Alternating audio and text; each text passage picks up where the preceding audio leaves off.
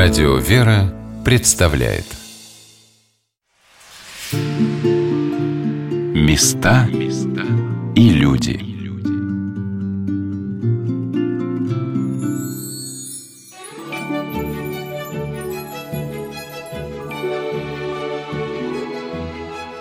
В праздник Рождества Христова принято рассказывать о чудесах.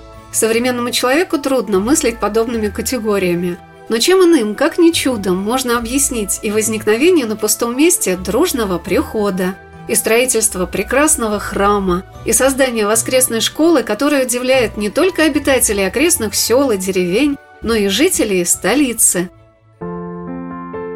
Здравствуйте, дорогие друзья! У микрофона Анна Шалыгина. Сегодня я расскажу вам, как я попала на гору Фавор, расположенную неподалеку от города Истра – где в селе Никулино построен храм в честь святителя Николая Чудотворца.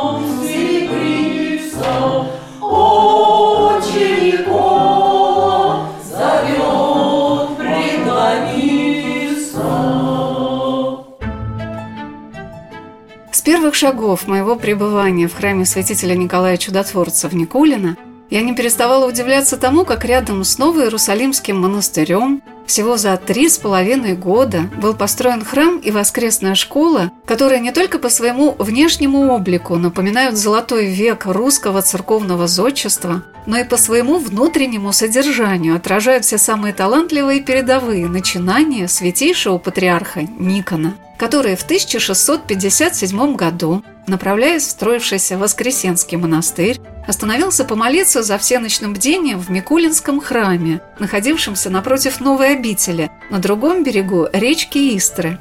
А через месяц купил село Микулино с Казанской церковью и пустошами для своего грандиозного проекта создания на этой земле не только подобия храма гроба Господня, но и русской Палестины, обозначив в окрестных селениях аналоги Святой Земли.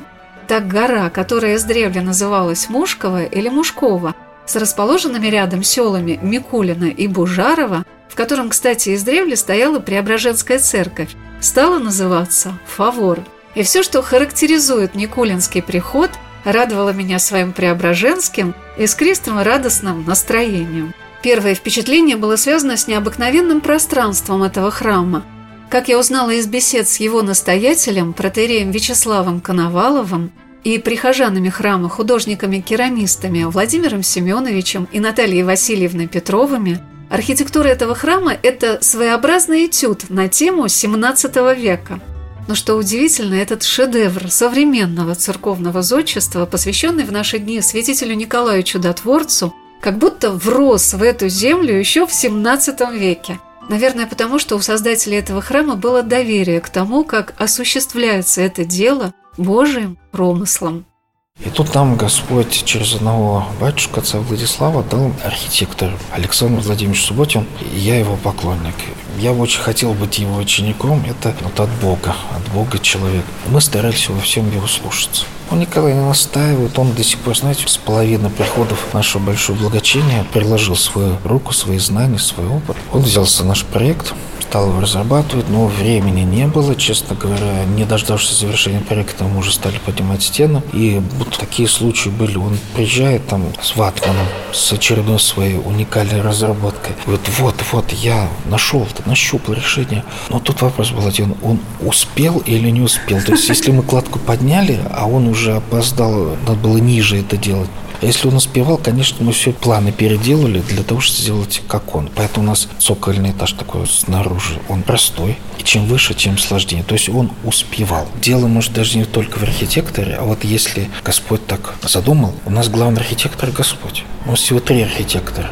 Господь, Александр. И еще у нас есть такой Жан Вахтангович, наш прихожанин. Он больше, конечно, по такой по конструктиву. И он управлял. Процесс был сложен. У нас там были такие периоды, что 40 с лишним человек одновременно работало. И у меня лично такой момент настал, когда я говорю, я все. Я это контролирую, тем это слишком сложно для меня. Например, вот эта вот колонна, да? Колония, как помню, 17 углов. Я стою на этом вот на нулевой отметке, вижу перед собой чертеж. Я понятия не имею, как посреди площадки разметить колонну в 17 углов. И тут это был май месяц, приезжает один человек, я архитектор, вот мой диплом, вот мой стаж, ну, я хочу помочь храму. И до сих пор вот с нами. Это уже ну, девять с половиной лет уже прошло, да, наш прихожан теперь.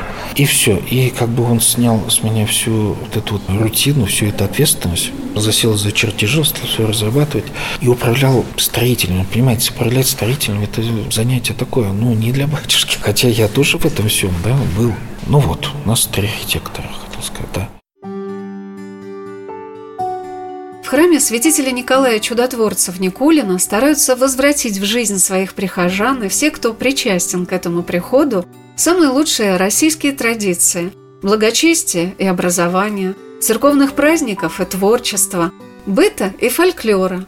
На мой взгляд, эти традиции в некоторых местностях России представлены, кстати, не так ярко. Здесь, в Никулино, и зарождаются вновь, и развиваются во всей полноте – Начиная прежде всего с того, как относятся люди к украшению своего родного храма. Когда батюшка Вячеслав знакомил меня с храмовыми иконами, я была поражена тому, что чуть ли не каждый образ подарен в церковь разными прихожанами. Стоит ли говорить, насколько важно и дорого для них самих молиться в храме, где все родное – но это, похоже, отличительная черта местного прихода еще с ранних веков, когда на этом месте стоял сначала храм Казанской иконы Божьей Матери, возведенный в 1622 году, затем переосвященный святейшим патриархом Никоном в храм Преображения Господня. В 1781 году, когда этот первый деревянный храм в селе Никулино сгорел, ровно через сто лет после кончины патриарха Никона, Жители, входящие в приход сел и деревень, обратились к московскому митрополиту Платону с просьбой разрешить построить новый храм на свои средства. И они даже обещали выполнить определенные условия духовной консистории, чтобы в этом храме и иконостас был украшен по подобию других российских церквей благолепно и благопристойно, и богослужебные сосуды были сребро позлощенными, и облачения для священнослужителей шелковые – и чтобы в храм были приобретены книги всего церковного круга. А сейчас этот храм является одним из замечательных примеров того, как его прихожане считают этот Дом Божий и своим родным домом. И главное при этом, что в этом доме особое отношение к детям – Воскресная школа в Никулинском приходе была создана задолго до освящения храма. Я не знаю, где поначалу могли разместиться все 23 направления занятий с детьми, что и для любого городского храма является удивительным. Главное, насколько это нужно и взрослым, и детям, особенно мамам. Вот что сказала об этом координатор семейного клуба Наталья Ткаченко.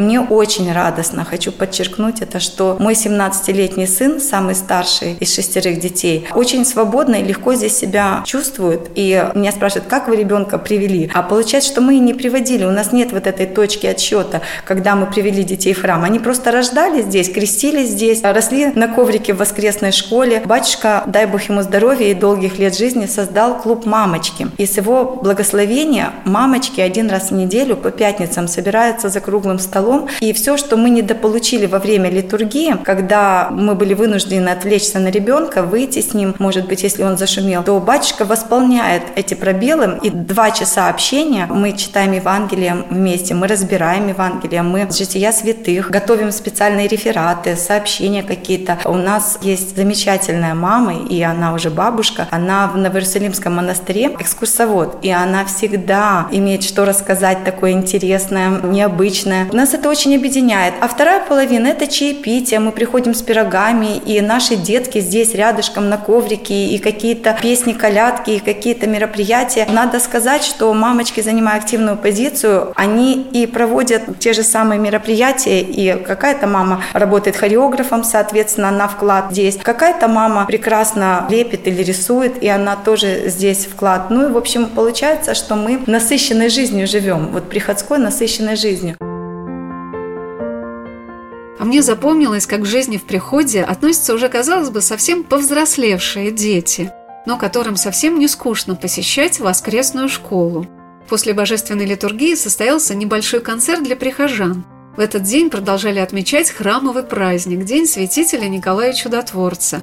И кружок «Добровольцы», узнав, что наша программа выйдет в праздник Рождества Христова, срочно выучили колядку – а я спросила их и музыкального, и художественного руководителя Татьяну Барышникову, трудно ли было собрать такую дружную команду, которая должна стараться плыть в одном направлении – Сначала было очень сложно, потому что ребята никогда в таком формате не работали. Наша команда занимается различной деятельностью. Но мы добровольцы, мы стараемся нести добро людям. Например, ездим в хоспис к больным деткам, праздники для них проводим. Или помогаем прихожанам. У нас очень много направлений деятельности. Одно из направлений – это вот концерты для наших прихожан. В этом году пришли у нас новые ребята, и как-то наш корабль поплыл в новую сторону. Я им очень благодарна, потому что за такой короткий срок а, мы вышли на новый уровень по организации, по делам. Сейчас уже легко управлять, они сами все делают. Этим летом я побывала в Елизаветинском хосписе, расположенном недалеко от города Истра, в котором я узнала о том, как помогают и священники, и прихожане Никольского храма украшать и территорию хосписа, и проводить там концерты. Я спросила Татьяну, чем это является для самих ребят – но для меня конкретно это показать ребятам, что есть другая жизнь, что есть другие люди, которые нуждаются в помощи, и как мы хорошо живем, и что мы можем поделиться частью своей жизни, своими возможностями для вот этих маленьких ребят, и не бояться их, хотя там у них внешность может быть какая-то не такая, как у нас, а проявить к ним любовь, и тогда они ответят нам тем же. И это было, когда ребята приезжали, они немножко стеснялись, боялись, но после мероприятия они сказали, мы хотим хотим приехать сюда еще раз, мы хотим еще что-то сделать для них. Я считаю, что это очень важно. Некоторые из них, может быть, потом свяжут свою судьбу с социальным служением. Ведь подростки находятся на распутье. Куда им пойти? Кем им стать? Как послужить людям, Богу? Просто кто я такой? Вот как раз задача наша показать разные сферы жизни. Может быть, какая-то из этих сфер больше понравится какому-то из наших мальчиков, девочек, и они пойдут по ней. Так радостно было услышать, что подростки Никулинского прихода, половина, наверное, из которых москвичи, перебравшиеся во время пандемии дистанционно учиться за пределы столицы, очень ценят отношения, сложившиеся в кружке под названием «добровольцы». Здесь, ну, можно сказать, не такие, как в Москве. Они все, ну, другие ребята, и мне очень приятно здесь общаться со всеми. Ну, а чем же отличаются жители Истры и ребята Истры? Ну, я не знаю, я не очень общительный человек, но здесь такая атмосфера, что с каждым общаешься и очень быстро находишь контакт. И все, ну, как бы очень становятся близкими, и всегда приятно встретиться, там, поговорить, пообщаться. Ну, что объединяет наши общие интересы, то есть, ну, я могу сказать, что мои все очень дружны, мы всегда готовы будем помочь всем остальным там нашим прихожанам, и мы объединены общим каким-то делом. То есть мы вместе ходим на всякие выступления, вместе ездим. Ну, это крепкая такая дружба у нас. Моим наблюдениям, когда подростки растут рядом с храмом, ходят в воскресную школу, они обретают ту самую среду, которая во многом помогает им и взрослеть, и развиваться их дарованием, которое умело замечают в них опытные учителя. Мария поделилась, что в ее семье раньше не праздновали Рождество Христово, а сейчас это семейный праздник. Мне запомнили слова директора воскресной школы в Никулино Ольги Владиславовны Одноволовой о том, что ее привели к вере ее дети – я приняла крещение в 13 году и пришла к вере и к православию благодаря моим взрослым детям, которые сами приняли крещение, когда им было уже более 20 лет. Слава Богу, что они оба встали на путь истинной веры и, объединившись свои усилия, привели к Господу меня. Именно дети направили меня сюда. Сын сказал, мама, что ты там выдумываешь про клуб для бабушек? Посмотри-ка, есть готовое помещение, крещение у отца Вячеслава. Кто такой отец Вячеслав? А вот храм строит. Вот здесь у нас в деревне, вот пройти на соседнюю улицу. А это деревня разве, а не Истра город? Нет, это деревня Никулина, о чем мы поем мы вот в нашей песне. Но мы там, правда, поем в селении Никулина, потому что если уж есть храм, то это уже село. Что же это за удивительный сельский храм в Никулино, который постепенно все больше наполняется прихожанами и из Москвы, из других городов, которых собирает сюда святитель Николай Чудотворец. И храмовый комплекс, включающий в себя главный храм в честь святителя Николая Чудотворца с пределами Преображения Господня и Казанской иконы Божией Матери, а также истринских новомучеников, и второй храм в честь святых преподобных Киева-Печерских отцов, а также здание воскресной школы – все это построено усилиями благотворителей и попечителей Никулинского прихода – которые продолжают осуществлять множество проектов по украшению этого места. Когда отец Дмитрий, наш благочинный из Тецкого округа, он вручил мне указ, говорит, вот, владыка, митрополит вас благословил служить в Никулино храме Николая Чудотворца. Я не знал, что такое Никулино, но я зато знал, кто такой Николай Чудотворец. Конечно, первая мысль, если с этим свидетелем Божьим человеком, тогда вообще какая разница, где это Никулина? Здесь уже была проведена работа, здесь было уже выделение земли, здесь уже стоял вагончик, где совершались службы, даже литургия уже совершалась. Ну вот, приехал я, увидел вагончик. Вагончик такой интересный, до сих пор служит. После нас уже, если не ошибаюсь, в третий приход им пользуется такой особый какой-то вагончик. В Новый год в России к нашим детям приходит Дед Мороз. Но вот кого под именем Санта-Клаус подразумевают в других городах и весях, этим исследованием программы «Места и люди» пока не занималась. Но вот лишить вас возможности услышать в нашей сегодняшней программе рождественские колядки мы никак не можем. Рождество Христово, ангел прилетел, он летел по небу, людям песни пел. Вы люди, будьте все дни, торжествуйте дни Христово Рождество. Вы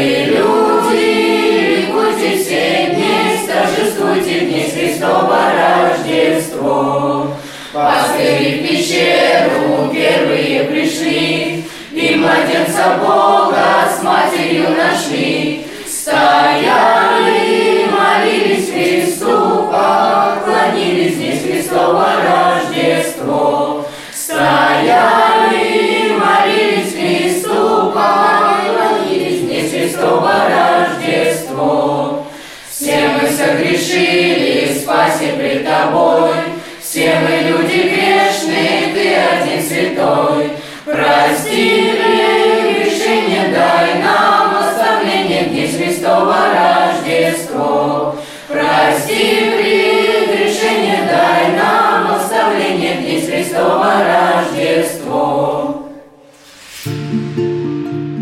Места.